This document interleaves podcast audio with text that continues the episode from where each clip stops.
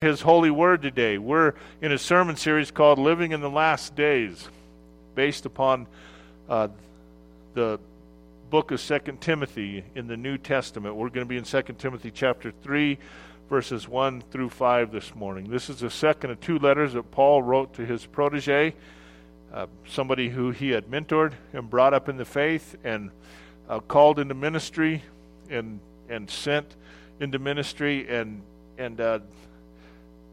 this is the second of the two letters that Paul wrote to Timothy, and it's inspired by the Holy Spirit. It's in the New Testament, so this is God's word to us today. This is a hard passage, second of 2 weeks that I'm preaching on this passage. This is a hard passage to read. It's a hard passage to preach from. It may be a hard passage to hear, but preach through the Bible. Preach through a book of the Bible at a time and cover every verse, because all of it is what God has for us. So we're gonna do this today. Let's read together 2 Timothy chapter 3, beginning in verse 1. But mark this, there will be terrible times in the last days. People will be lovers of themselves, lovers of money, boastful, proud, abusive, disobedient to their parents, ungrateful, unholy, without love, unforgiving, slanderous, without self-control, brutal, not lovers of the good, treacherous, rash, conceited, lovers of pleasure rather than lovers of God, having a form of godliness but denying its power. Have nothing to do with such people. Well, bless my heart. Let's all go home now, right?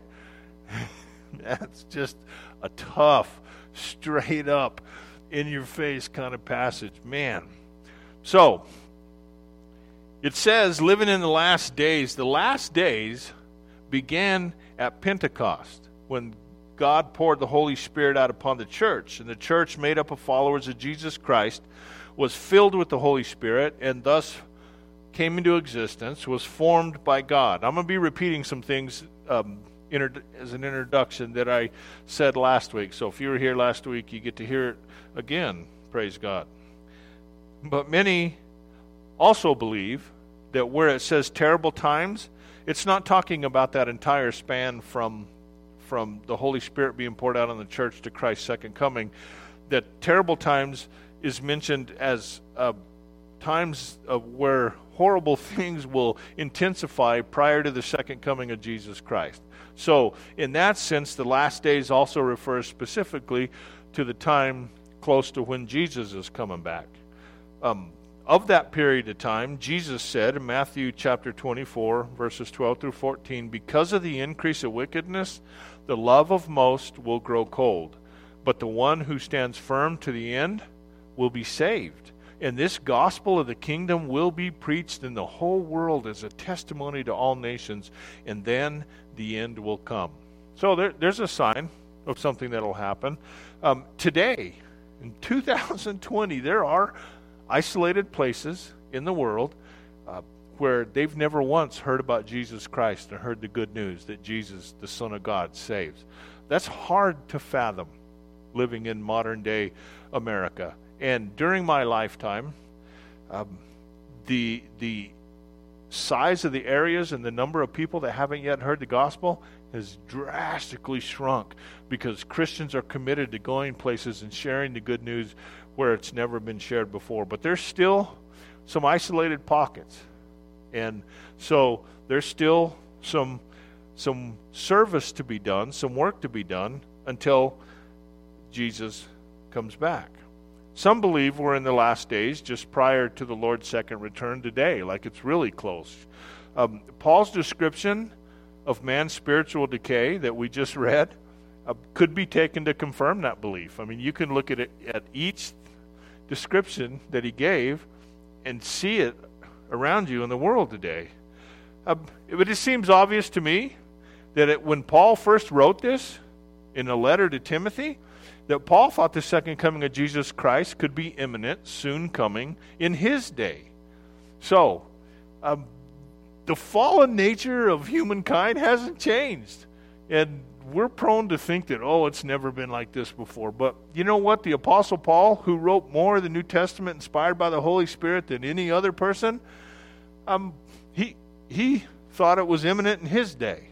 So I try not to hang on too tightly to that. I have my opinion about the soon coming of Jesus Christ, but I try not to hang my faith on that, because I don't need to be right in the timing of Jesus coming back to be right with God.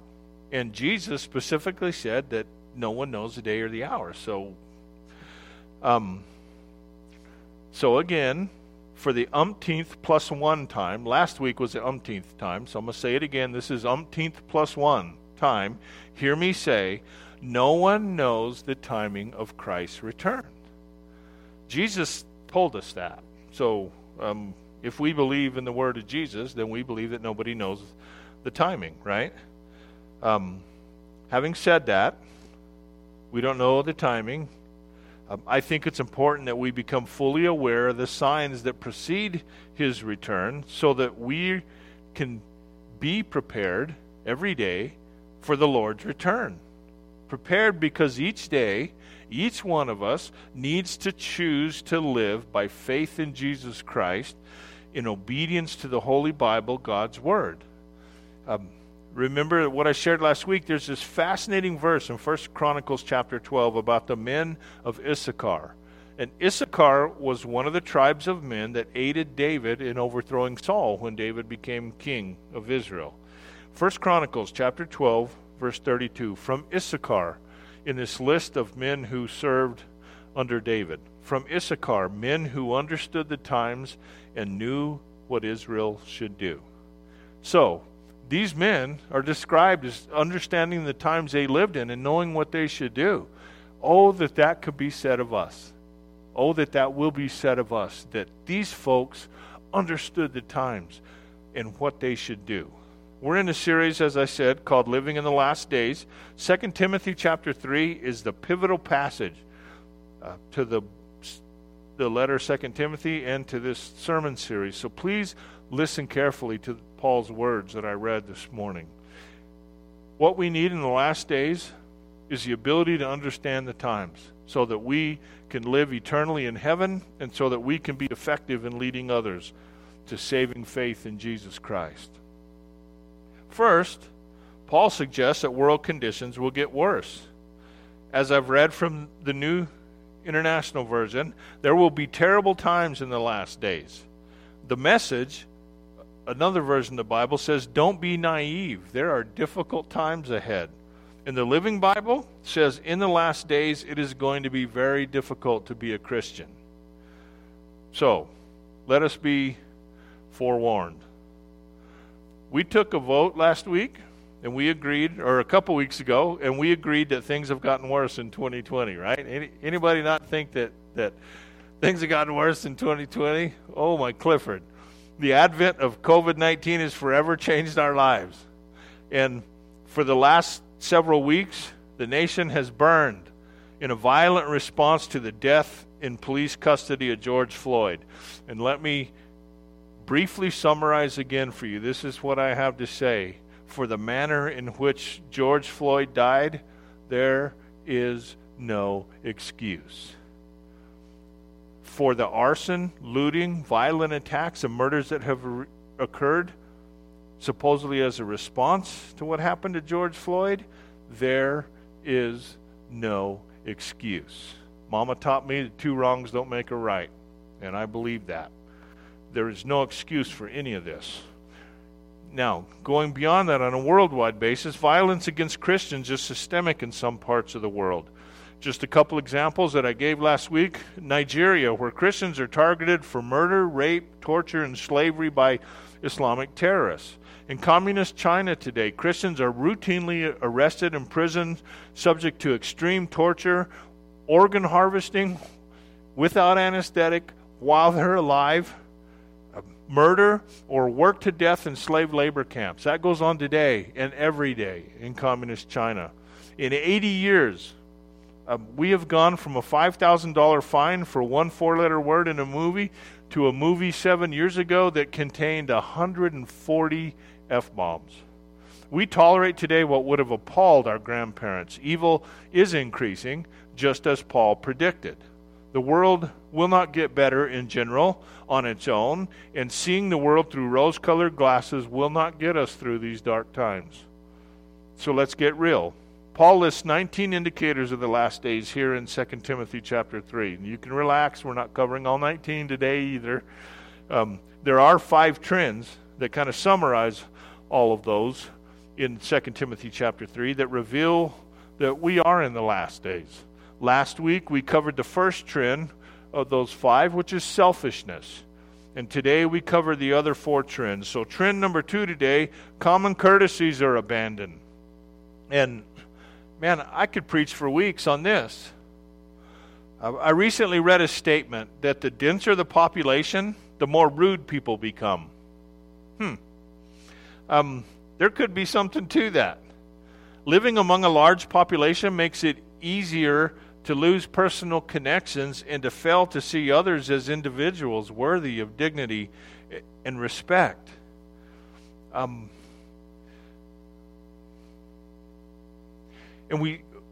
maybe that's part of what we're seeing in all the rioting and arson and looting and violence and murder that's occurred for weeks now across our country. But it's not just in the cities. We got to admit that too. I've observed somebody who lives in a small town who seems to live just seething with anger that's just below the surface, looking for an excuse to just come out and just tear somebody up verbally and emotionally. And so you don't have to be in a city to have lost personal connection and to not see the worth in somebody and to treat them like you'd want to be treated. So I praise the Lord I live in this small town. By choice, live in a small town. I praise God for that. But we're not immune from the fallen human condition just because we do live in a small town. 2 Timothy chapter 3 verses 2 through 4. People will be, and I'm going to pick out some words here, people will be abusive, ungrateful, without self-control, brutal, treacherous, and rash. Does that sound like anywhere in our nation today? Or in those other parts of the world that I mentioned? Common courtesies like respect for others, respect for their property, and awareness that every other person also has goals and aspirations in life and needs kindness and encouragement. Those qualities have not been on display. Open a door for somebody. Say yes, ma'am, or yes, sir. Share a sincere compliment. Be courteous. Be nice. Find something encouraging and positive to say to somebody instead of every time you see them telling them this is what you need to do better than you're doing now. At the end of this day, the world will either be a more or less kind, compassionate, and loving place because of your presence. Let me say that again. At the end of this day, the world will either be a more or less kind, compassionate, and loving place because of your presence. So, your move, my move. What am I going to do with that? So that second trend is common courtesies are abandoned. Number 3, family unity will dissolve. In 1964, President Lyndon Baines Johnson, LBJ, launched a political program known as the Great Society. The federal government became the provider for the broken family, and the influence of the church and Christian faith was cut out. Women were paid for each child they had out of wedlock, and the biological fathers were able to walk away scot-free. Children no longer grew up in two-parent households. Instead, they were fostered by the government, and biblical values were denied and even attacked. And we live in an age where a couple generations down the road from that, we are experiencing fully its effect. 2 Timothy chapter 3, verses 2 and 3. People will be disobedient to their parents, ungrateful, without love, and without self-control. It's easy to pick on the misbehavior of children without recognizing the responsibility of the parents. Sometimes parents are children themselves, and they haven't themselves received loving discipline at a young age. Or they want their kids' approval so bad that they won't discipline their children. No wonder children are ungrateful. They're growing up without love. Nobody loves them enough to teach them right and wrong. They're growing up without love. They're growing up without self-control. Did you see the phrase? Have you heard it now? Without love? The King James Version translates that phrase, without natural affection. The Greek word in the original language of the New Testament means to cherish. So this word means without, that children have grown up without cherishing, without natural affection, without regard for others. Heartless is another way it's translated. Because children aren't cherished naturally by mom and dad, they're getting loved unnaturally by all the wrong people. And boy, do we see that today. In some quarters, the American family is an absolute mess. Marriage isn't honored. Grandparents are ridiculed. Children are pampered. And schools, churches, and the police are expected to pull off miracles out of catastrophes. It's time for the church to insist that her members become responsible disciples of Jesus Christ. If you said, I do, then do it. Provide, honor, respect, behave faithfully, love, cherish. If you're a parent, be a parent. If mom and dad need help, look after your folks. Don't expect the government or church to do it for you what you can do for yourself. In other words, grow up. Pull up your big boy and big girl shorts. Be a responsible spouse, a responsible parent and worker. Be the change that you want to see. The fourth trend, traditional values will be despised. Look at the very last phrase of 2 Timothy chapter 3, verse 3. Not lovers of the good. A society drifts from God. There is an inverted sense of values. We ridicule those who base their worldview on faith in Jesus Christ and obedience to His Word. Obedience to right and wrong is defined in God's holy Word, the Bible. The definition of the family, the expression of human sexuality, the sanctity of human life, just to name a few, are areas where biblical values are now openly despised. And expressing Christian faith according to these values in many quarters is now labeled hate. The family is created by God. Therefore, the family is meant to be one man, one woman, in a committed covenant relationship before God and their children. The family is founded on a covenant relationship conceived by God of one man and one woman. The two become one in the sight of God.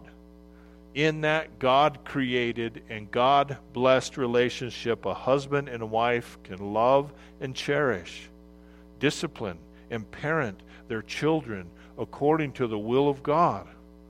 In this abandonment of God-defined values, the expression of human sexuality in every sinful form is openly celebrated.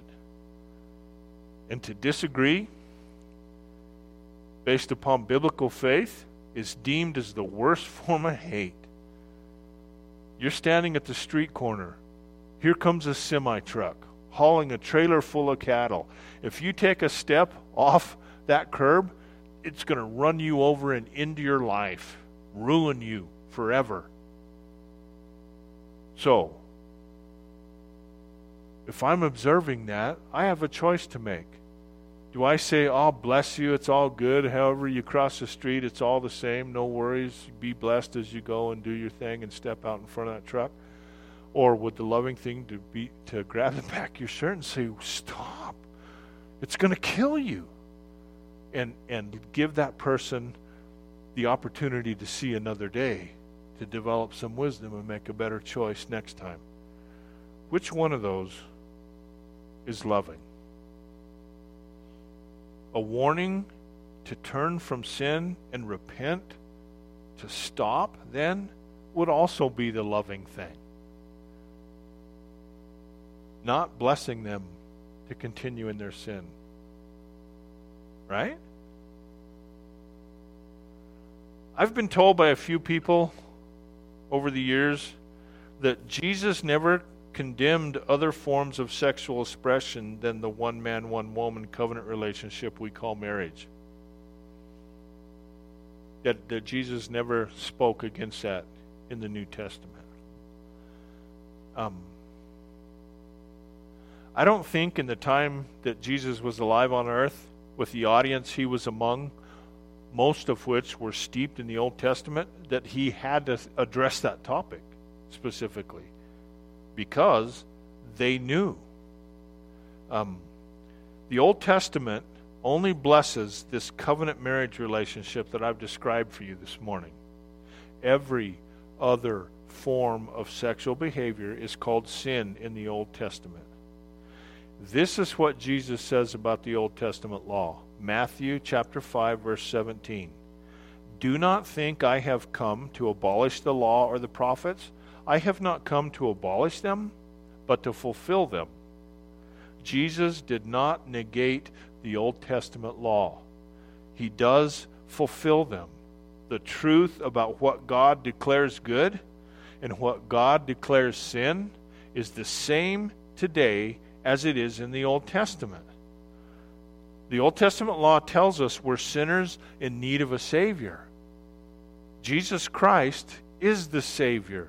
Jesus' life, death, resurrection, and ascension into heaven fulfills God's intent of the entire Old Testament, which is to give us every opportunity to be forgiven and saved for all eternity by faith in Jesus Christ, the one who saves. And in that, Jesus fulfills the Old Testament law. Life is sacred, created by God. Listen to Psalm 139, verse 13. For you created me. You created my inmost being. You knit me together in my mother's womb. When the child is growing in the mother's womb, God is there. He is the creator of life. God sees and intimately knows the unborn person. Every child is created in the image of God. There is no problem that God cannot change to blessing. So, choose life. The fifth and final trend that we're going to cover is intellectual pursuits become futile. 2 Timothy chapter 3, verse 7, always learning, but never able to come to a knowledge of the truth. Here's just one example from 6 years ago. So keep in mind, we're 6 years beyond this now. An article appeared in a newspaper in Vancouver, British Columbia, dated July 2, 2014. The Vancouver Board of Education has approved a new policy for accommodating lesbian, gay, bisexual, transgender, two-spirit, queer, questioning, and all sexual and gender identities, including the creation of 3 pronouns replacing masculine and feminine, XE, XEM, and XYR, Z, Zem, and Zir. Two-spirit is an Aboriginal term, which means having both feminine and masculine spirits. The policy also includes making restroom and sports activities accessible to all transgender students, regardless of their biological sex. There was opposition, including angry parents, but the board that made this decision was not represented by a single Christian. Don't bury your heads in the sand. If we sit by and do nothing about the small things, it won't be long before the big things will overwhelm us. And every single time, as you speak the truth in love. Now, all those groups that I just named, most of them, maybe all of them, I know people that would be what they say they identify. And they're friends of mine. like with an ongoing relationship that exists today still. I don't speak anything but the truth. And if they want to know what I think, they know what I think. And I share my opinion, and in the sharing of my opinion, I make sure that they understand that it's based upon the Holy Bible. It's alive and active and sharper than any double-edged sword. Okay? Get down to the issue. Get to the point. So, I don't mince words. I don't deny what I believe. I don't stifle the expression of what I believe. But I love them. Somebody loved me enough when I was lost in sin to share the good news with me and to walk with me to faith in Christ. And I want to pass that on. And so I don't agree with them, and they know I don't agree with them. There's people that I work with that are Satanists and worship pagan stuff, you know, and they know what I believe. We've had like blunt discussions about it, blunt on both sides, not antagonistic, not argumentative, but plain spoken. They know what I believe, and I've shared Holy Scripture with them, and we're still friends. So there are opportunities everywhere,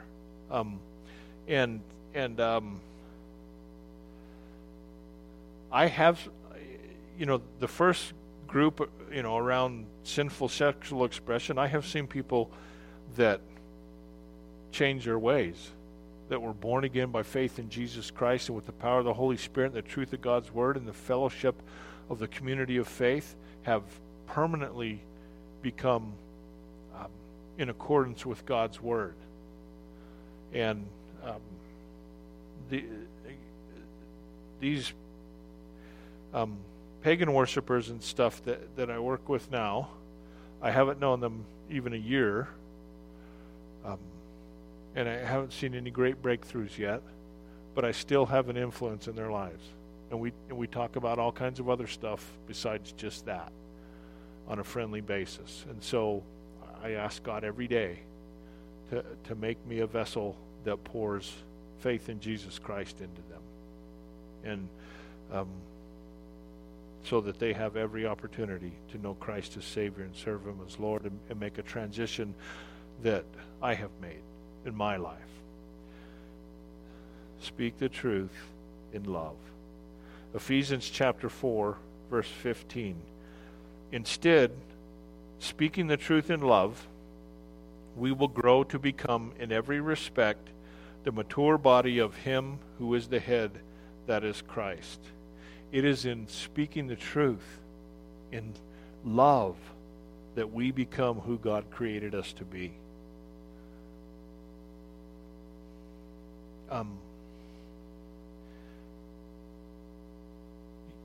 You could summarize all the Old Testament and Jesus fulfilling the Old Testament in that.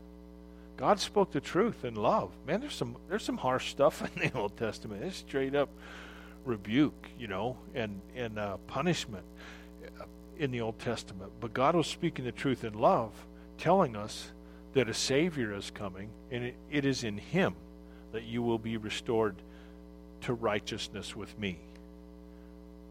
And Jesus came, and in love did what He did, went to the cross, gave His life, shed His blood to be the sacrifice that forgives our sins, speaking the truth in love. That's what God has always done.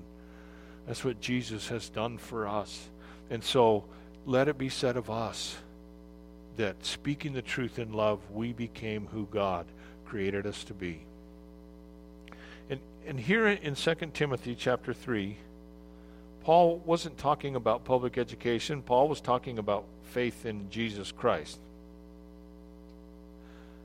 I can tell you that as a pastor, I carry a deep burden to intercede in prayer for those I have had the privilege over the years to minister to who simply refuse to base their values and behavior on the clearly revealed will of God in the Bible. So it's about a whole lot more than what happened with this Vancouver school district, and that's been repeated in many other places in the United States. Similar thing. It is about that, but it's about a whole lot more than that. It's about leading others to base their values and behavior on the clearly revealed will of God in the Bible.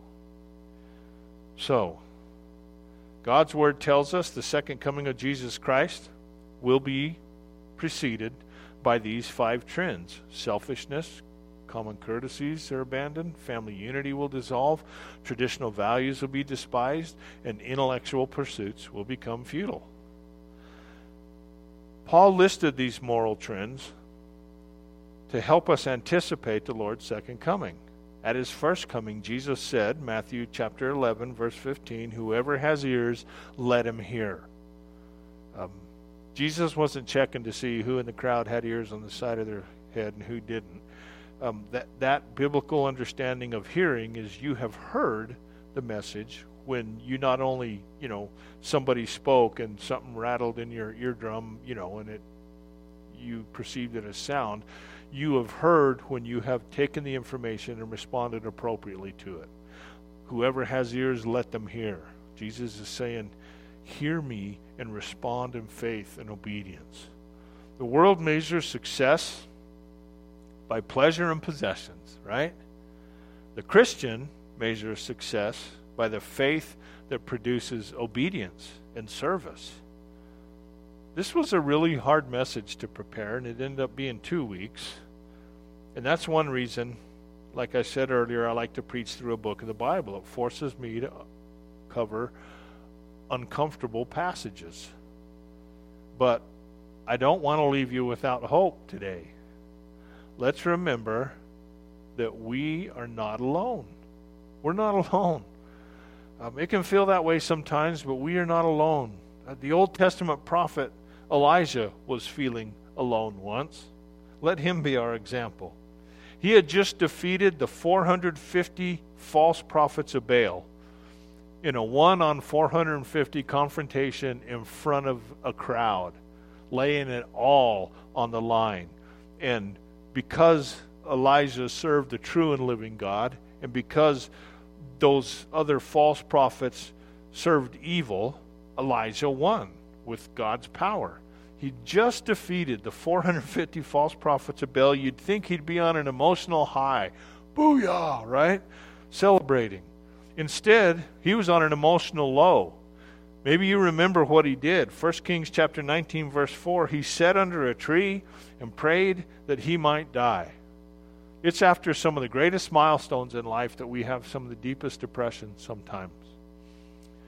God reminded his firebrand prophet. God met him there in that depression and in that isolation and in that sense of feeling alone. God reminded this firebrand prophet that 7,000 faithful believers had not bowed the knee to Baal. It looked pretty ugly in Israel in that day. There was a whole lot of evil and a whole lot of worship of pagan falsehood. Elijah had stared down all those fast-talking prophets, but then he got threatened by a queen, and he ran off and hid. Sometimes we listen to the wrong voice.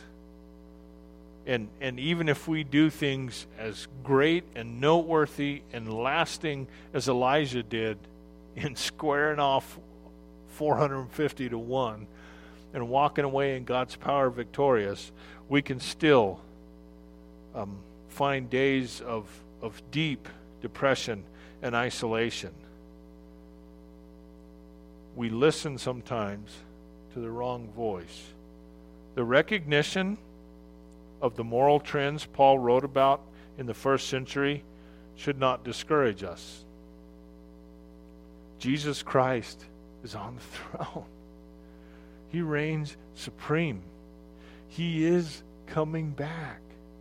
Let us live and love and serve with that assurance. Christ is coming. Elijah was not alone. And God made sure he knew that. We are never alone. Hallelujah. Maranatha, come, Lord Jesus. Let's pray.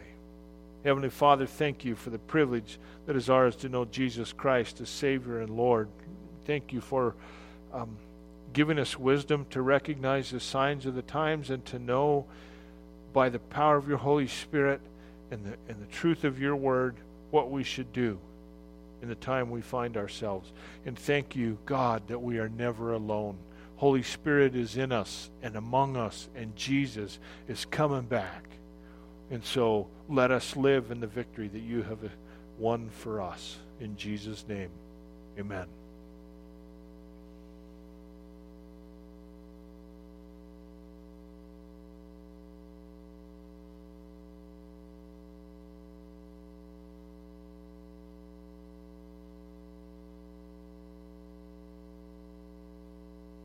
We good? Okay, we're no longer recording. So,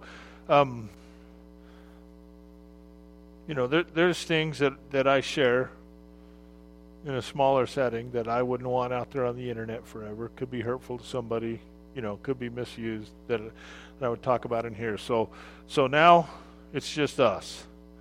Anybody have a praise or prayer request they'd like to share today?